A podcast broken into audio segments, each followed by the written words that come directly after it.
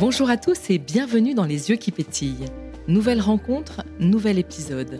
Voici un extrait de la conversation avec Virginie Desvignes que vous pouvez rejoindre dès demain sur le podcast Les yeux qui pétillent.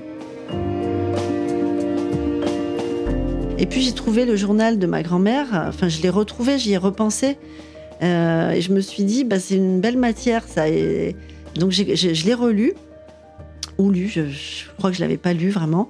Et, plus je le lisais, plus je me disais, mais c'est quand même un, matériau extraordinaire, d'une richesse euh, incroyable.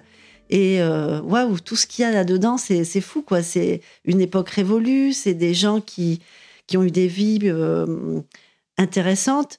Euh, avec des événements, euh, la guerre, l'occupation, et puis après les années 60, les années 80, et une vie de famille, et comment ça se passe une vie de famille avec les enfants qui partent.